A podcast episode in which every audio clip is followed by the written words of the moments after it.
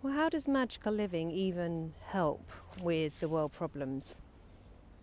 Why? Why? What good is it? What does it do? It doesn't solve the fact that I've just seen a plastic tampon applicator at the side of a river. It doesn't solve the fact that banks are bursting on rivers. It doesn't solve that so many things are going on, wars are happening. I've just seen a robin. Oh. But this is my two pennies worth on it.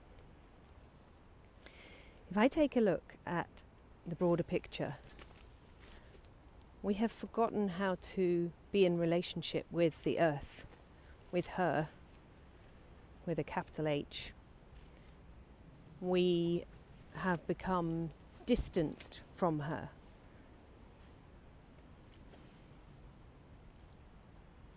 And this magical living as I see it isn't something that I went on a course to do or went you know this is this is happening in real time this is part of my experience of living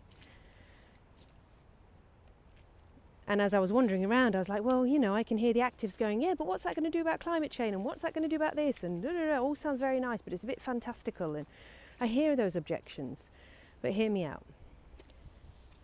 Until we start to come back into a reverent relationship with our bodies, with the earth, with how we look after one another, how we mm, live in our lives, we can save the plastic and do that. And I'm very much an advocate for all of this, by the way. But there has to be a change of state of being where we wake up to what is here in front of us already. This opportunity to reignite our relationship with the earth, to reignite our relationship to humans interacting with other humans, to have the compassion for the human experience and all that it brings instead of this othering that happens, this separation that happens, this, well, they're doing that and this is happening there and and it's hopeless. That doesn't get us anywhere. Doesn't get us anywhere. It leaves us in a deeper state of disdain, of despair, of hurt, of hopelessness. And sometimes there is time for that. Sometimes that is the time for that. I certainly know that I've met that. I've met with that many times. You know, none of what I say is going, this is wrong or right. I am opening up a conversation of why magical living is important to me and as is is a way of seeing that is open to the awe and wonder that is already here. It's incredible what nature does, what we are, how we have evolved.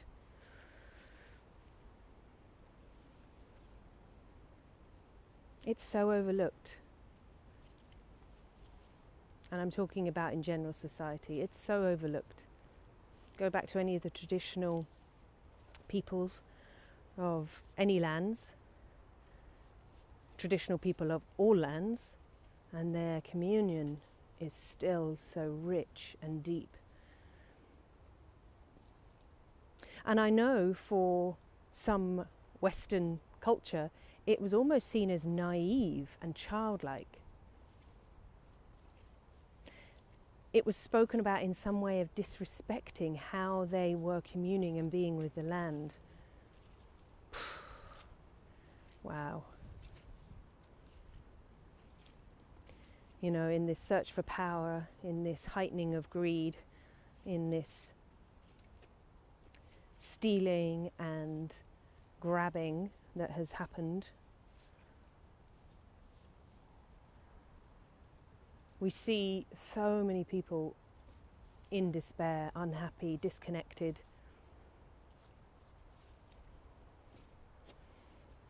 And it is my true belief that once we open back up to the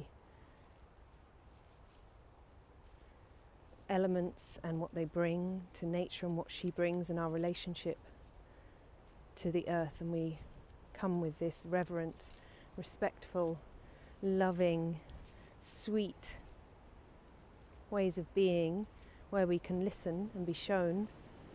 There's the wind, there you go, confirmation. She is listening. Can we listen to her? she is calling us, she is raging us back, welcoming us back into deeper communion with her, relationship with her, to see her, to witness her, to watch, to listen.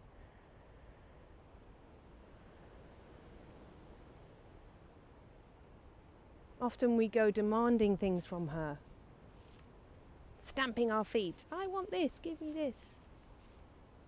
She gives us so much. What I have noticed in this term that I use is magical living, you know, this wilding again, this coming back to what really matters and what is revealed.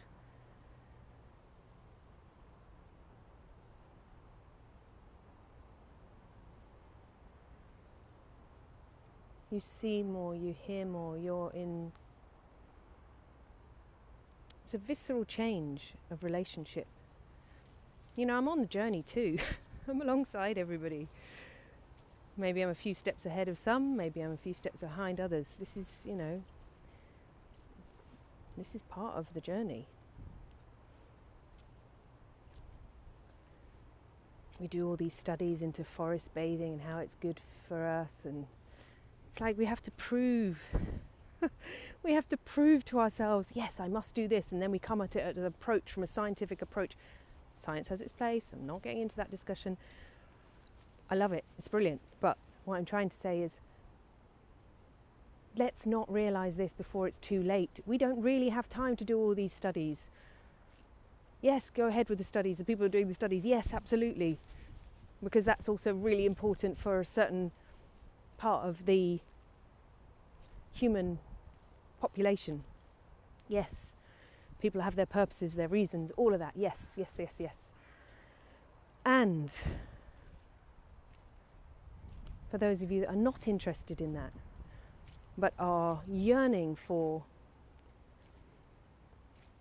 a magical rewilding, a wilding of your spirit, a returning home, if you felt lost or in despair, I invite you to get more intimate with where you live get more intimate with tuning into your intuition and listening to what it's telling you. If the body is aching in a certain part, it's calling you, it's calling for your attention.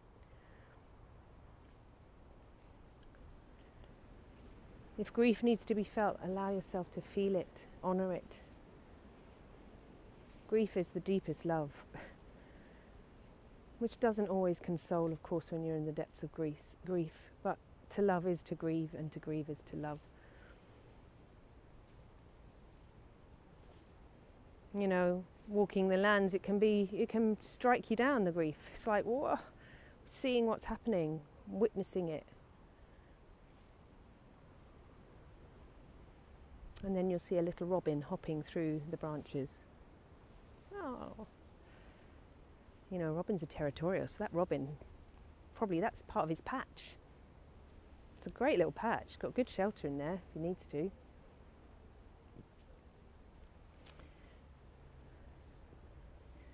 So, magical living, why is it important?